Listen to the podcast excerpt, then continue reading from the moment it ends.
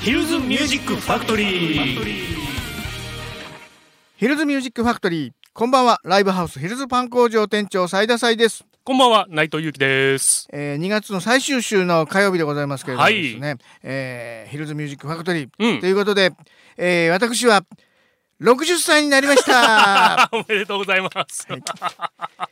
日昨日ねということね、うん、えーまあ今ね収録の時はまだね直前というか直前ですが、うんうん、オンエはアい的には、えー、1日経ちましたということで、えーですなんで今日はその還暦特 集勝手にやります還み暦特た集いなのって60歳とですね誕生パーティーねえーそれとあのこの2月で私も、うんえー音楽業界歴40周年達成しましそたうそう丸ねえ40周年ということですね。はい。丸なんですかちょうど40年もうこの2月の3日、2月の3日でね、うん、うん、 40 40年経つ丸40年。ビーイング40年ってこと、はい。これ覚えてんね、2ごい月の3日って。ねはい。ちょうど兄貴とね、うん。実の父親の誕生日が2月の3日節分の日なんでね そうやその兄貴と親父が誕生日一緒って面白いですよねそうえーっとね兄貴と親父はちょうどね30年かな、はいちょうど30年離れてんだよね。おうおうっていうかさ30歳の時の息子で,、うんで俺35歳の時の息子でとかさ、はい結構ね分かりやすくできてんねうんうんすごいのよなんかねその日にちのやつはね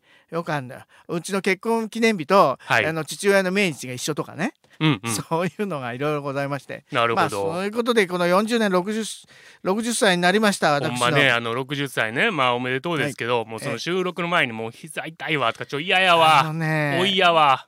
このやっぱりあの 急に来ましたね今年の入ってからですねすごいですよ、えーついあつもうようやっと今日こう公園のあ戻りました けどこの間までもうひどかったもんそねう鼻声のやつがあれね1ヶ月ぐらいずーっとさ風邪が治らない長っかったていうのが今年からぐらいですかね、はいまだちょっと喉がおおかしかったりとか、うんあの変な咳が出たりとかうんするのがあって、とそれがちょっとひ落ち着いたかと思ったら右の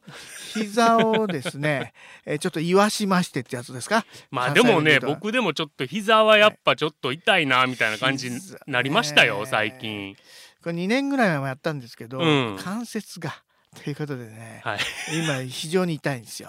でさっきねそのナンバーウォークのとこのね、はいえーお寿司屋さん行ってね行ったらね、うんあの小骨が喉に刺さ刺さりまいしてやいやえそう刺さったまんま今日はやってますけどみた 刺いさなったまままだ刺さっっててんいのうかねなんかそういうあの体の 免疫力といいますか、うんなんか下がったね急 に。おおみたいな感じ、 えー、還暦はちょっとね60になるとこうなるなっていうですうね、ん4050の時あんまり感じませんでしたけども、はい来るよあなたもすぐにいや いや膝はでもねちょっとなんかきますよ結構、はいうんすぐだよやっぱ60の壁ってあるねありあまるすねか今まで考えたことなかったけど、はい20304050とかさ、うんそのまま行ったつもりだったけどこれはでかいですね やっぱり赤い何かっていうことでね赤ちゃんちゃんこえーね行きたいと思いますけれども、なんでえっ、とその1964年は私生まれなんで、うんその辺からこう10年ごとぐらいですねディケイドはいさはあいそういきながらいろいろ語っていこうというですねそういう感じでございます。はいえーなのでまず私が生まれた年の1964年うんこのナンバーを聞いていただきたいと思います。もうこれしかないな。はいはいザ・ビートルズでございます。はい聞いてください。I want to hold your hand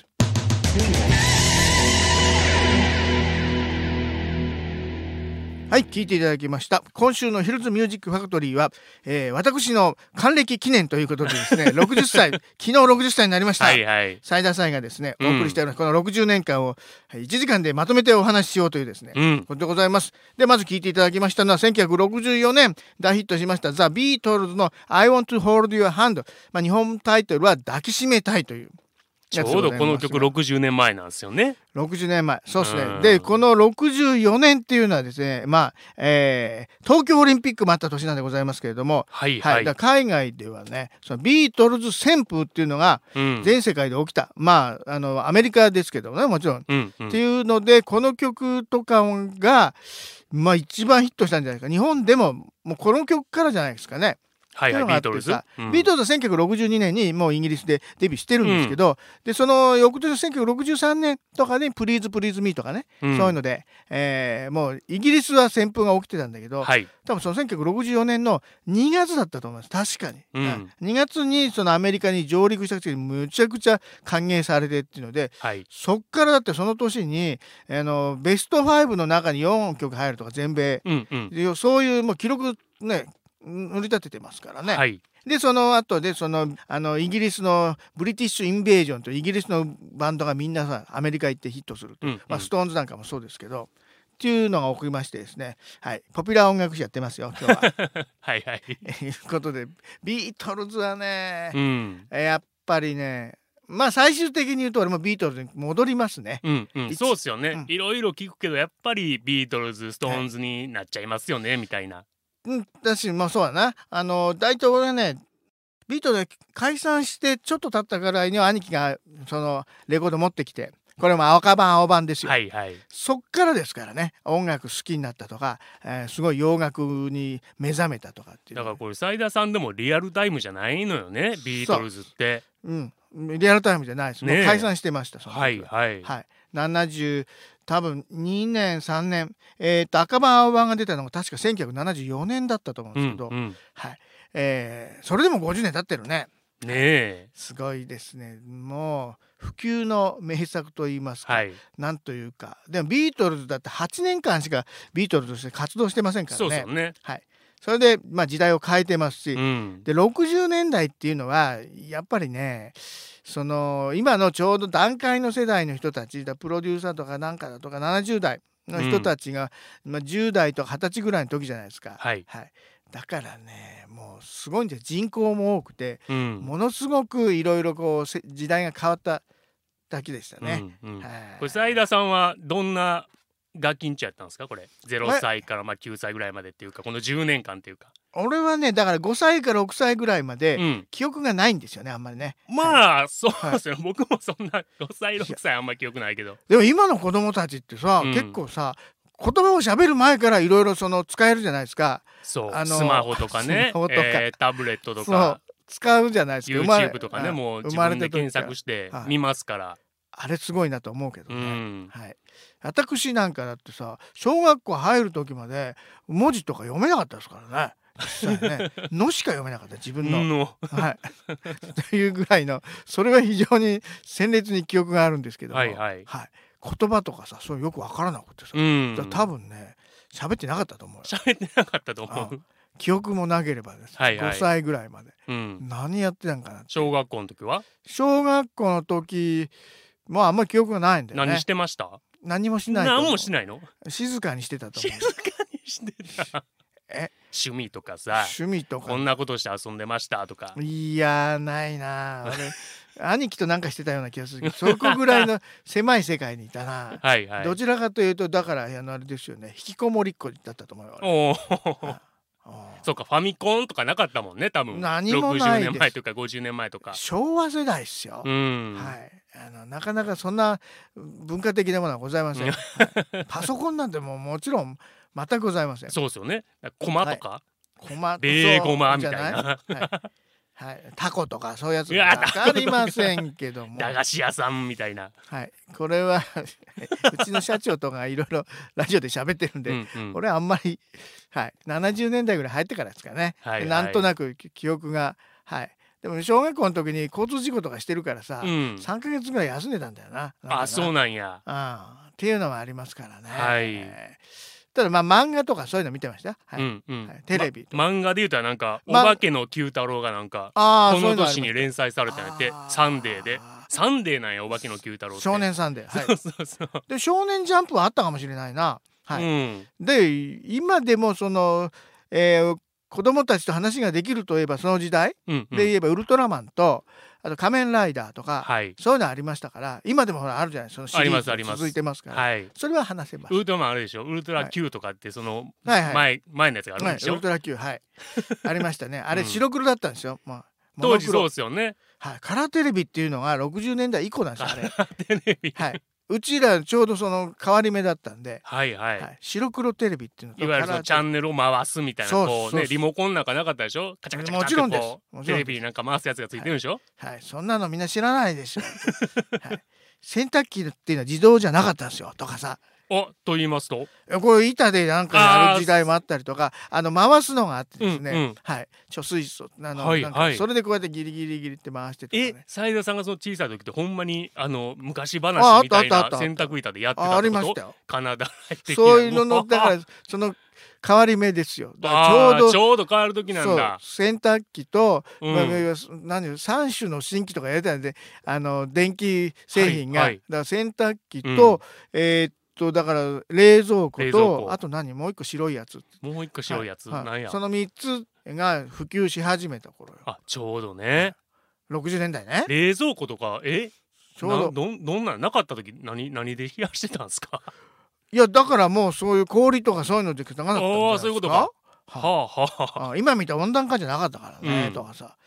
だからそれかすかに記憶があるはいへえっていうのででもうちらがちょうど生まれた頃のその昭和39年なんですけど、うんだから東京オリンピックがはありました、はいでそれでものすごく高速道路とかができたりとかしてで高度成長期って言ってですほね、うえーこっからすごかったんですようんうんだから俺小学校入って小学校の時もそうだけど小中高ってあの全部そのなんていうの校舎校舎がどうん新しくなるとか、あの作り変えてプレハブの校舎にいたとかはあ全部そうなの小学校も中学校も高校も。へえっていうのなんでどんどん新しくなっていくっていううんそううんいう時代があったんですよ、この、 はい、失われた30年っていうのはこの辺言われてますけどね、はい今はもうなんかもう下がり調子ばっかりですけど日本はうんその時はなんか調子良かったみたいですよみんなへえなんか歴史の勉強してるみたい社会の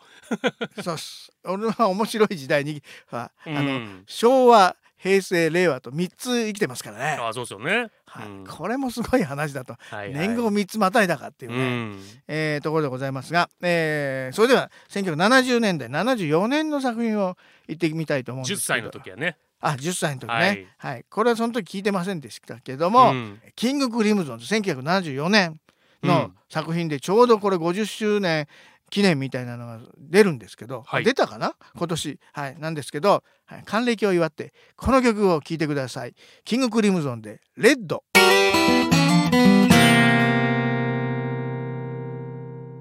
聴いていただきました「キング・クリムゾンのレッド」でした。はい俺初めて聞いたかもこの曲キング・クリムゾン、はいうんまあね、えー俺はもうほらここれがいやそのうっ多すよ感な12歳とか14歳、うんもう中二病の時ですよ要はそれでハマっちゃったからさプログレに大好きやもんねプログレあープログレ大好きっすねあ中二の時にこれ聞いてまあはいこの時代だ72年か74年ぐらいまでがこういったタイプの,、うんあのプログレッシブロックって流行ってた時代なんですよこれねあのあんまり普段聞いてないリスナーさんはつまんねえだろうなと思ってるよねこれ 何を言っとんこのえいやいや分からへんと思うよこれ 本当良さっていうかさいいのレッドだから。うんで、レッドもう還暦だからレッドにしようっつってこれでほらビーズのレッドかけるとあまりにもあーなるほどあれだ なと思ってさ、はい、ちょっと変えまして なるほどこのあそう難か解なそ方れにでレッドにしたよねそうレッドっていうのはねそのもうあはい還暦なんでレッドっていうのにしたんですけど、えーキングクリムゾンね、うんえーいいんですよこれこういうのをさ中学校時代にそういうあるじゃん今の呪術廻戦が好きなのとか、そういうのと同じ感覚だと思います、あのビジュアル系のちょっとああのなるほえーどグロいのとかそういうの好きなのとか、あとはそういうエロいのとかなんかでも さちょっとさこの時代はね永井豪さんですねあなるほどはい、永井豪さん見てましたデビルマね。はい、もうね、今ほらノートで大変ですけど、永井豪記念館がどうだとかさ、うんうんなってますけど、もうこの時代はもうね、はい、エッチな話といったら永井豪の漫画見る。 まあまあねそうし結構刺激的ですからねたらいいですはい、あと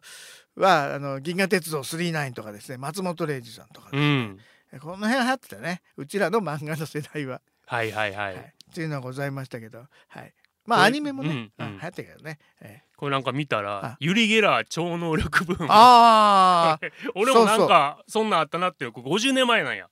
ユリ・ゲラーさんえまだあのご存命だと思いますよユリ・ゲラーさんね、うんうん元気だと思いますけど、はい、でその後でちょっと80年代ぐらいにあの日本の清田さんっていうですね、えー方がですねそのユリ・ゲラーの再来みたいなのやってて、はいえーうちら知らんうんうちらそれ 清田さんと何かやった記憶があるわ俺、清田さん とはい、それでそれを、うん、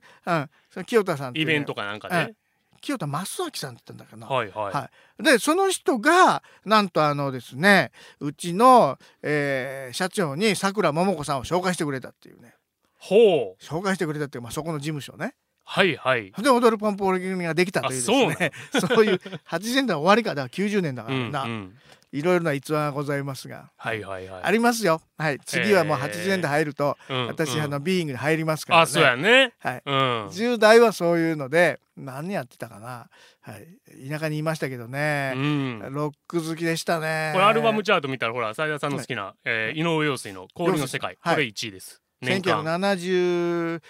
年ぐらいじゃないですか。うん、はいでもな一応74年のチャートで一74応年かうん、年間1位になってますあー氷の世界これそもうで50年前とかなんやねめちゃめちゃ影響を受けましたうね。ん氷の世界まあその時はもっと上の世代ですけど兄貴の世代たちが聞いててう、んテレビに一切出なかったから、はいはい誰だこの人はみたいなのでさうんだけどみんなそれを持っててさ、うんはいであのフォークギターですよはい我々ははいエレキじゃないんですよ、フォークギター持ってですね、うんやって、はい、高校に入るとえまさにアリスでしたねアリスのさおあーモーリス持てばスーパースターも夢じゃないって言って うね、んそのコピーでみんなモーリスのアコースティックギター欲しがったそうなんや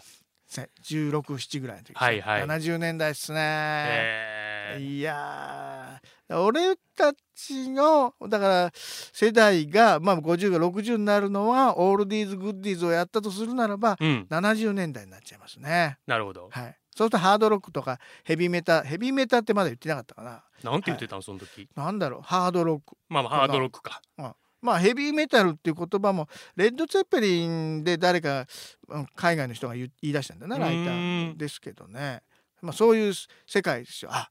そうだえこのラジオのね渋谷陽一さんの番組聞いてたんではい本当に NHK でやってんだよあれ、へえやってましてですね、うんうんそれをもう毎週聞きながら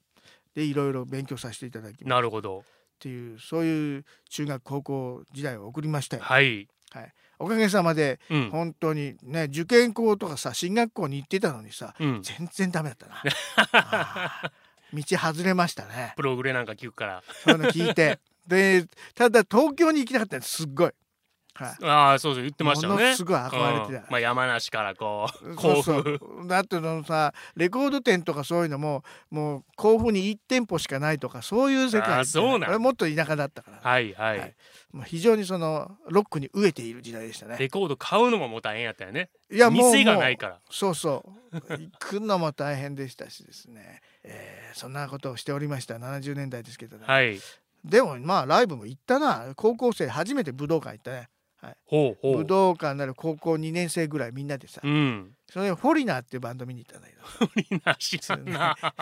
そう何系それもプログレとかそうそうプログレのキングクリムゾンにいた人が入ってるっていう理由で行ったんだけあどそうでも70年80年代ぐらいまで非常にヒットしたうんグループだったんですけどね、はいいはいんですよなかなか。うんはい、えーそんな経験もした10代の私が大学入って、で大学の2年の終わりぐらいほまあうな3年になる前ね、うんはい、にビーイングにその2月3日ですよ84年おのおはいいよいよこっいよいよから入りまいしたろいろこれですけど、うん今日は洋楽しかやりません ここでこの時のビーイングこんな曲やったのから話もしますけど、うん一かける曲ははいまあ今日ははいそうっすね、えーなんで1984年これも重要な年なんでですねあそうっしょうねこれね、うん音楽の世界の音楽シーンにとっても非常に重要な年なんですよ。まあ斉田さんにとってもですよねこれ40年前ですからねえ40年経ちましたねねええー84年のナンバー聞いていただきましょうまあこの人かな今も存命で頑張っていらっしゃいますマドンナがこはのアルバムを出してですね、シングル曲もこれ大ヒットしたんでうす、んはい今でも通用するんでね聞いてください1984年のマドンナのナンバーです「Like a Virgin」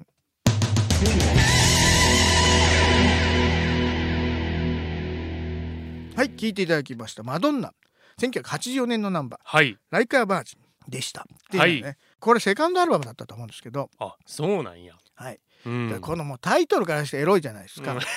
エね。ロいの好きやな。 いやそのだってさ血気盛んな10代20代ぐらいの子たちさ、そういうのもう飢えてるわけじゃないですか。はいはい。でマドンナ出てきてさうん。で1980年はとにかく80年代のスーパースター3組みんな揃った、あのプリンスの「パープル・レイン」が出たのもこの日っああですよね。うんて。いうのがあってでマイケル・ジャクソンは82年ですけど、うん。あのスリラー出してもめちゃくちゃ売れててはい確か84年の時の、えーグラミーでもう9部門取ったとかさ、うなんか、すごいの、ね、打ち立ててうん。で84年にもあのそのスリラーのまあミュージックビデオうん。これがさ11分とかするのをさ出したんだ確か。はい。これ日本のアルバムチャートでも1位、スリラー。うんこの年。もう、うん。そりゃそうもう大ブームどころかっていうかさ、はいはい。シングルもう山ほど切ってさあのアルバムの中、うんっていうのなんでそのもう80年代を代表する3組がそれだしそれで、その84年はそれプラス、えーブルース・スプリングスティーンもおう「ボーン・イン・ザ・ USA」確かあのアルバム84年なのよああそっか。が出てて、はいで、えーバンヘイレンバンヘイレ1984ああなるほどなるほど。だから「ジャンプ」とかあの辺の曲が入ってるあとかそうなんや。でそれもうここなんだ。この84年はすごいなやっぱ、うっん。ていうのがあったし生まれてたその時は。えーっと3歳あーだから17歳差なんですね僕と斉田さ ん。あーちょうど俺がその、えープロデューサーの長門大光さんと16歳差なんですよね。ああなるほど。でちょうどその1 5 6年経つとやっぱ世代がこう変変わってる感じがありますけどもね。なるほどうん、なんでねじゃあもうあれだねあの、えー MTV とかから来た人世代ですねあなたあなたはねって。はいああそうですまあでも中学校ぐらいの時にまあ見出しましたよ MTV、はい言っても、はいうん、ね、MTV っていうですね今じゃ当たり前なうんミュージックビデオなんていうのの、その24時間流す放送局があったんですよ。はい81年とかにあれね開始されて、うん日本はもうそれなかなか見れてなくてそれの、まあ、ミュージックビデオってのが出てきて、はい、はい、小林克也さん、はおうい、がそれで何かだって言ってベストヒット USA, USA あれが良かったね見見たかっ たね、はい、それでヒットヒット曲が生まれてくってです ね、はい、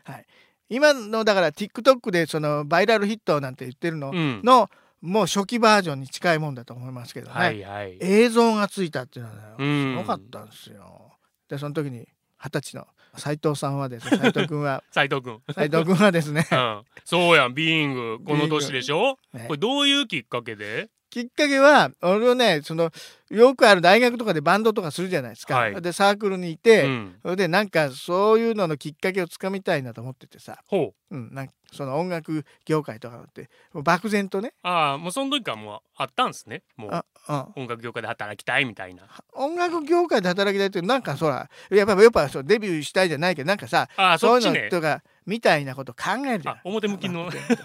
表舞台の分からんけど、うんバンドやっててどうのとかさ、裏のなんかっていうのではなかったかなあ時はねそうですかでもねよかったけどねうんあっちの表の人たちにならなくてっていうの は大変な世界ですからね大変だよねうんって。でその友達というか、えーとね、同級生の女の子がなんかそのビーイングのなんかちょっと声かけられてちょっと可愛い子だったんほでーそれでなんかバイトかなんかしててはいではい紹介してくれたんでね。あそうなんやうんへえでさこれまた面白いのさあの一番初めまあ面接するじゃないですかして、うんなんかでってさその普通のあれじゃないですよ本当にまあ面接っても大したことないようなやってて、うんえー一番初め「お前はちょっとさ暗いからさうんあんまり外に出るのは向いてないだろ」って さ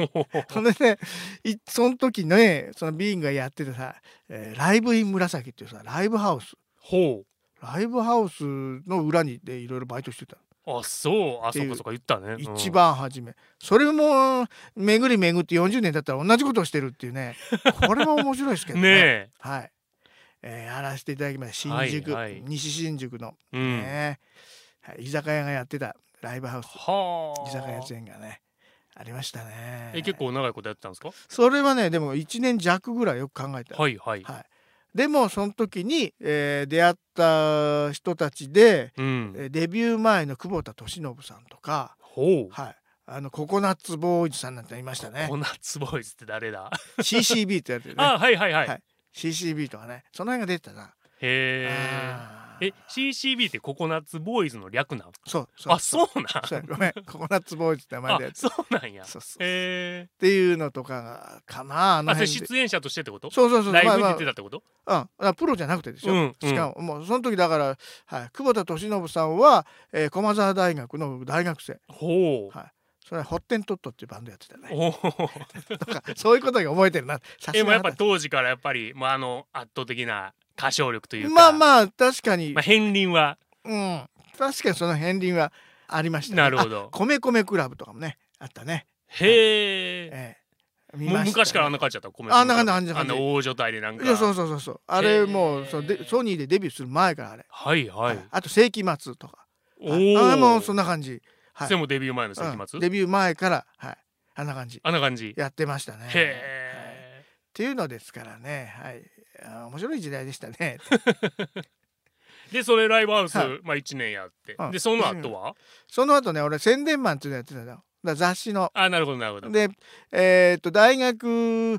と大学に行きながら行く途中に四つ江の辺にさそう出版社とかいろいろあったの音楽の、はい立東ミュージックとかうん立東社とか、そのなんかねまあ今も立東ミュージックあるけどありますありはまい、っす、ていうところにこうやって宣伝材料を持って行ってですねへえ取材してくださいとかあー特集してくださいうちのアーティストみたいなとかいろいろやってましたね。はいはいあと有線放送所周りとかなんかやあーってましたね。うんそういうのありましたね。ありがとうございました、海老原さんなんてね。海老原さん元気かな海老原さんって元気かなっねえて皆さんね。はい。もうビーイングマニアやったら分かる名前ですけどね海老原さんって言ったらみたいな、はいうん80年代ね。まあその時東京です。はい。うんえー東京にいましたけどね。はいなかなか面白かったねあの、 20代うん、20代暗かったけど80年代 の東京は面白かったと思います。へ結構。はえ、い。うんううんん、イエローマジックオーケストラとか 流行ってたし、うんうんうんはだから今流行りのところシティポップそれもだから70年代後半から80年代前半とかあの辺は結構流行ってましたうね、んはいそれがその時代やったんねその時代ねうんはいなんです私がだからビーイングで一番初めにヒットしたっていうのをですねそれを間近で見たのはチューブさんですからね85年はデビューですからあね、うんもうあの方々もだから来年40周年ですよデビューですよねはい、うんえーその辺もね語り出したら語っていいのかどうか分かりませんけれど もありますよデいビろュいーろ当時からはいうん本当に信じられないような嘘のような本当の話と、はいはいえーあー語りたい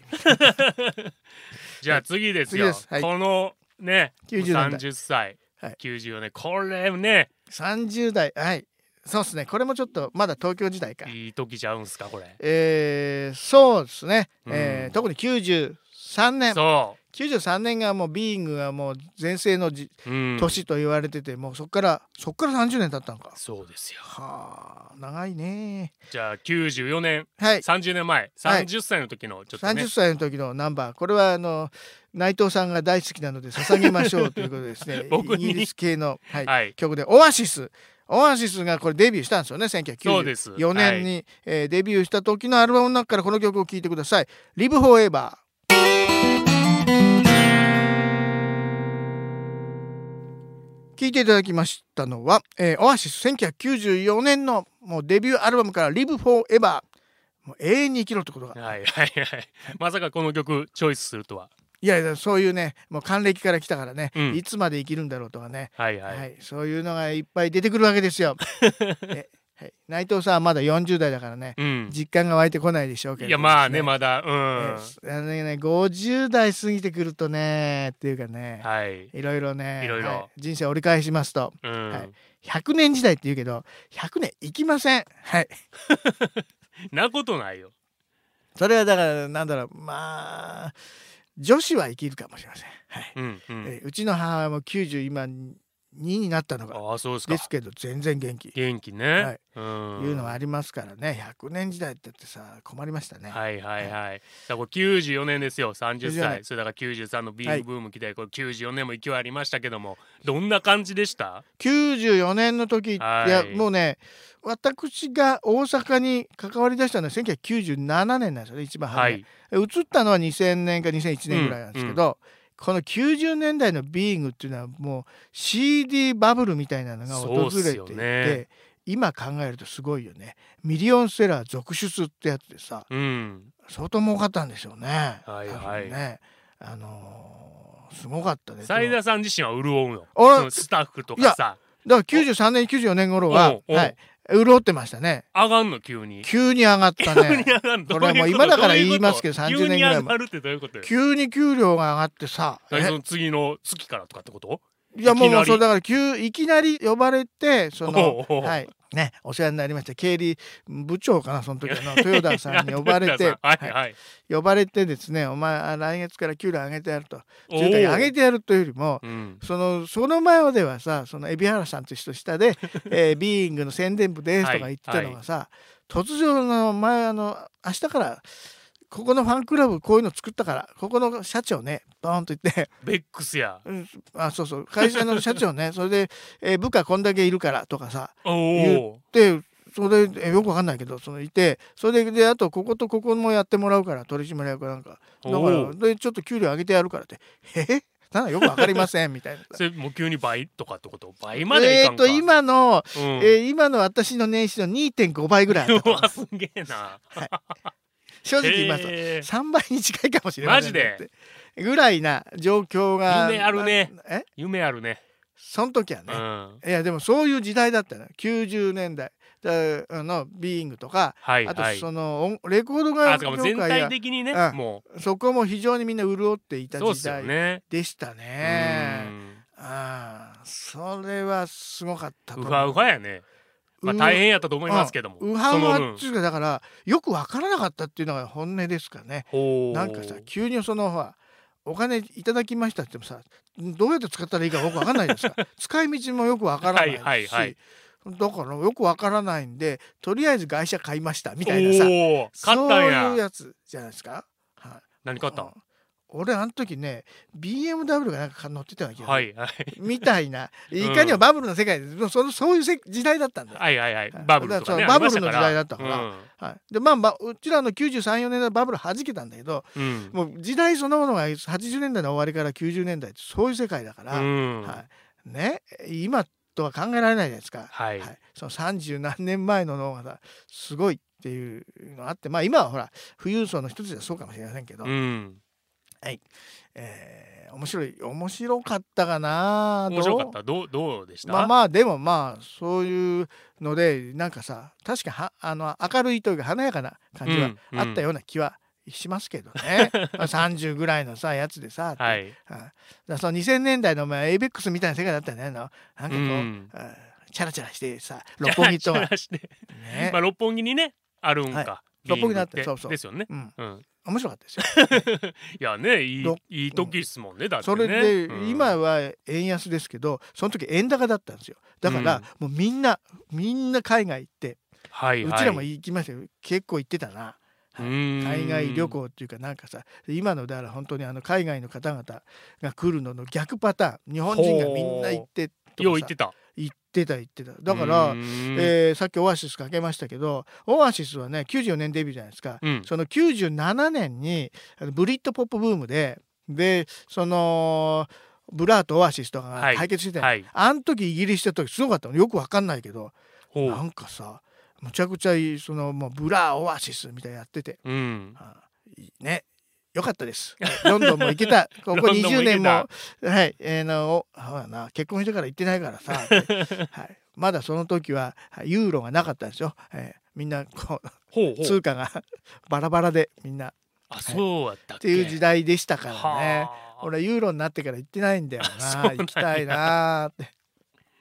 はい、いうようなそんな時代がありました90年代、はいはいはあまああの音楽業界は潤ってたね全世界的いにですよね、うん、っていうのがありましたね。はい、そこから2000年代に入るとさあ転げ落ちてくるわけですよいや。もううん自分の人生もそうですけどいや音楽業界そん自な体こもとないじゃんまあ音楽業界あるけど斉田さん転げ落ちてた、いやーどうなんでしょういや俺はだからそうねその30代とかでやっぱ大阪に来たのは、うん一応今考えると天気だったんでねあんま深く考そえてうかもきちゃうったけど2004年これもう大阪来てます、そうですね、うんえー2001年からだからそうですね2000年代に入ってから21世紀に入ってから、えー結婚もしたし大阪でとうんうかんっていうので30代後半じゃないですか。はい でも全然そんな感じじゃなかったですけどね。えーだ2000年代ね、2004 2004年年20年前、40歳40歳まですずか割と最近よねもうね割とそうここ20年最近やねねはい、な2004年これちょっと行きましょうか、はいえーグリーンデイ行ってみましょうかね、うんこの時流行ったんですよグリーンデイそうですねはいえーのこの曲ですかね「アメリカン・イディオット」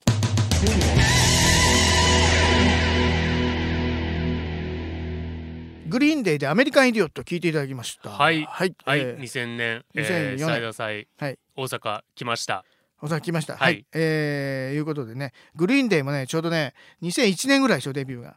2001 1年年じゃないえー違うと違う2000年違うもっと前だもっと前ですよ9 えーっともっと前もっと前94 94とかと4そうそうそうそうやその時だからお前その時もニューヨーク行ったんだよおうおう冬に行って時に全然知らなくて、はいそれで同期デビューした時で、うんそのニューヨークにいてなんかアテンドしてくれた人が「こはいれが最高だ」とか言バスケットケースって、うんバスケットでうんめちゃめちゃ売れてたらしくて、はいはいただまだ日本では全然あれだったんだね、うんうんそういうのでね、えーそしてこの2004年、はいどうでしたか、えーこの時期はこの時期ですかギザ2004年、うんはいああそっちの話ねえっ、と2004年で言うと俺ね多分ねタレント業みたいなのややってたっんですてよたこの2004年は、ね、見てた見てたもんうん普通に2001年にその J ロックマガジンっていうのをあの追い出されましてで すね、はい追い出されて それで「お前なんかやれ」っつって音楽評論家やれっつってですね、はいそっから名前最大祭でやり始めてですねテレビラジオねテレビラジオテレビ出てラジオ出て売れればいいじゃんなんて社長に軽く言われてさちょっと調子に乗っち ゃって、はい、いろいろやらせていただきましたありがとうございましたみねたいなえねえまあ、ねそういうのやっていただいたおかげで僕がそれをね見て聞いて、まあ、こうやって出会ったわけですかいやらー何が起こるか分かんないですね。何が起こるか分かりませんよね。で一緒にこうやってラジオやってるしね変な感じでラすジわ。オねラジオも2008年ぐらいとは何だったっけな、えー違う2012年ぐらいだ、うん追い出されました、うん はい、えーあれもラジオ関西から追い出されそうましそたう僕もそのぐらいの時期に一回そうかあの終わるんですよやってた番組がね、でそこからずっと休んでてあ俺はいろいろやってるんですけどそうんの職種としては大体追い出されるのばっかりなんですよいやいやね。まあいつかは終わるもんですからねそのやってることって大体何にね対してもそんな首とかまあちゃうけどまあまあでもほら普通はさ自分でなんとかでってじゃあ卒業させていただきますと かさかっこよく言うじゃん俺いつもそうじゃないんだよその始まりもそうなんだけどうんなんか知んないけどこう押し出される感じ、はい、 じゃああなたこれじゃなくてっていうのはありましたけどあ永ね。遠じゃないですからそれはいつか終わるんですってだからで前もまた言っふたけどそうまた復活したりするのこれがそうそうね。期待しててくださいうん期待しててください。また復活しますから。例のあれがね。はいはい。えー、いうことでちょっとまあ話も長くなりましたねサクサクといきますが2014う年ん。は、えーこの曲やっぱかけたいんでね50歳、10年前10を。歳ですかこれ、いいですねファレルファレル・ウィリアムス、うんもうこういう気分にどんどんなってきました聞いてくださいハッピー聞いていただきましたファレル・ウィリアムスハッピーでございますけれどもこれサマソニで見たんじゃなかった見ましたですよねはい、えー、2号さんが出てきたですね、ああ、してせねやせや。えー、非常に良かったですね良かったっていうかでもさ、えー、もうこれが最後のコーナーになりますけれども10年前。えー駆け足で60年を振り返ってきましたけれどもですね、はいはい。ちょっとあれですね、うんあのーディケイド10年ごとでやろう もうちょ っとねネタがいろいろ喋り出すと10年はいいけますこ。の時はああだったとかってね2ヶ月ぐらいかけてやらなあかんね。あーし喋るネタが出てきそうですねあのー、うんで今日は洋楽ばっかりかけましたあ、けどそうですよ。そそこ。そだこかじゃら。ないところのね、はい、もうもういいだろうっていうか時効だろうみたいなのをさそういうネタをいいんすかいいんすか言いたいですよね言ってくれるんすかえ言いたいですねっていうか 言った方がいいんじゃないかっていうのはですね覚えてるうちにね。もう最近そう物そうそう忘そうれ激しいから、その 記憶あるうちに。ねね。そういうのもさなんか最近思うんですよやっぱりねあの、はいい、い話とかもいっぱいあるのよそうそうだ。けどね本人が言っちゃうとちょっと恥ずかしいとかさ、うん。なんかかっこ悪いなとかさ、うん、思われがちなとか、ははいいいうのをねちゃんと言う言わなきゃいけなかったほら最近そのさあの芸能界とかさエンターテインメント業界はさ、どっちかっていうとさなんかさ重箱の隅をつついて悪いようなことばっかりさ言う人たちとかさ、はいそれで面白がって儲ける人いっぱいいるじゃないですか、うんうんなんか違うような気がするんですようね。んいい話をねうん、それはだからいやもうね音楽業界エンターテインメント業界さそれは裏もあれば闇もあるわけですけど、まあでもねいい話ってなんか逆に取り上げてくれないみたいとかあるじゃないですかだしその、うん例えば変な方に取られるじゃないですかあだからさ例えば慈善事業みたいなのとか、あのーまあ、よくあるところの災難があった時の義援金がどうだとかってあるじゃないはいあれさいっぱいいろんな人たちとかが、うんあのなさってるんですけどアーティストの方、うん伏せてる方すごい多いんですよ。あ言わないとね言う言うとなんかっていうふうに変に勘ぐられるとか、まあでもあえて言う人もいるじゃないですかあるいは例えば今回 YOSHIKI さんとかああいうふうに言って、うんそうだっていうのでやったからいいんですけど、うんだから海外でもプリンスなんかは亡くなってからそういうことすっごいやったというか、はいはいめちゃくちゃそういうのあったりするんですよね。だからね、まあ、それがっていうか分かりやすいこと言ってますけど、うんそうじゃなくて非常にエピソードとかでもあの面白いこととかうわこんなことあったんですねとかさいうのとあとそのヒットするとか売れてるこの前うんここのところっていうのあはさーいいっすねあのーはい、これからのアーティストとかプロになっていく人とか、うんそういう人たち夢と希望を与えなきゃいけない、はいこれはあいると思う初めっからさみんなさ「いやあの人は初めっから才能あった」って言うそんな、まあ、才能はもちろんあったんだうけんど、そんな簡単にいきませんはいねはいそんな天から曲がいい曲が降りてきてそんなことはありませんとかさ、そういうところの部分をですねでもみんな今からだったらさねえバンドなんかやりたくなくなるんじゃないかとかさう、んもう AI とかに曲作らん人でいいんじゃねえかとかさ、はいはいうんそれもさ音楽やってるよりもそれは不動産買った方が儲かるんじゃねえかと かさでもそういう感じにどんどんなってるやんうんでもっとこう希望がなくなるとねあ公務員やってもうつつまし役行きますみたい なさなんか違うような気がするんですよね、はいはいはい、そういう、はいちょっとまたその別の機会にぜひぜひちょっとやってください、えーややってみたいと思っております、ということで最後はですね、えー最新曲、うん還暦記念のこの一曲ということですねいやービリー・ジョエルよかったよね新曲今から聴いてもらいますけどいいよいいねですねの新曲の、えー「Turn the Lights Back On」という曲を聴きながらお別れしたいと思います。はいということで、えー最後はちょっと巻きに入りましたけれども、はいえー来週はですね 来週はビングギザ系の新曲そうですね特集やります。多めにやりますはい、ということでそれでは本日のヒルズミュージックファクトリーお相手はライブハウスヒルズパン工場店長斉田斎と内藤裕樹でしたそれではまた来週バイバイバイバイ